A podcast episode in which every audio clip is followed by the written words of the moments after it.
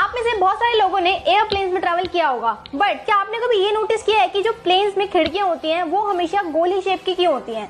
तो इसके पीछे का ये रीजन है कि 1950 में जब एयरप्लेन से लोगों ने सफ़र करना शुरू किया तो उस टाइम पर एयरप्लेन्स में ऐसी स्क्वायर शेप की खिड़कियाँ होती थी।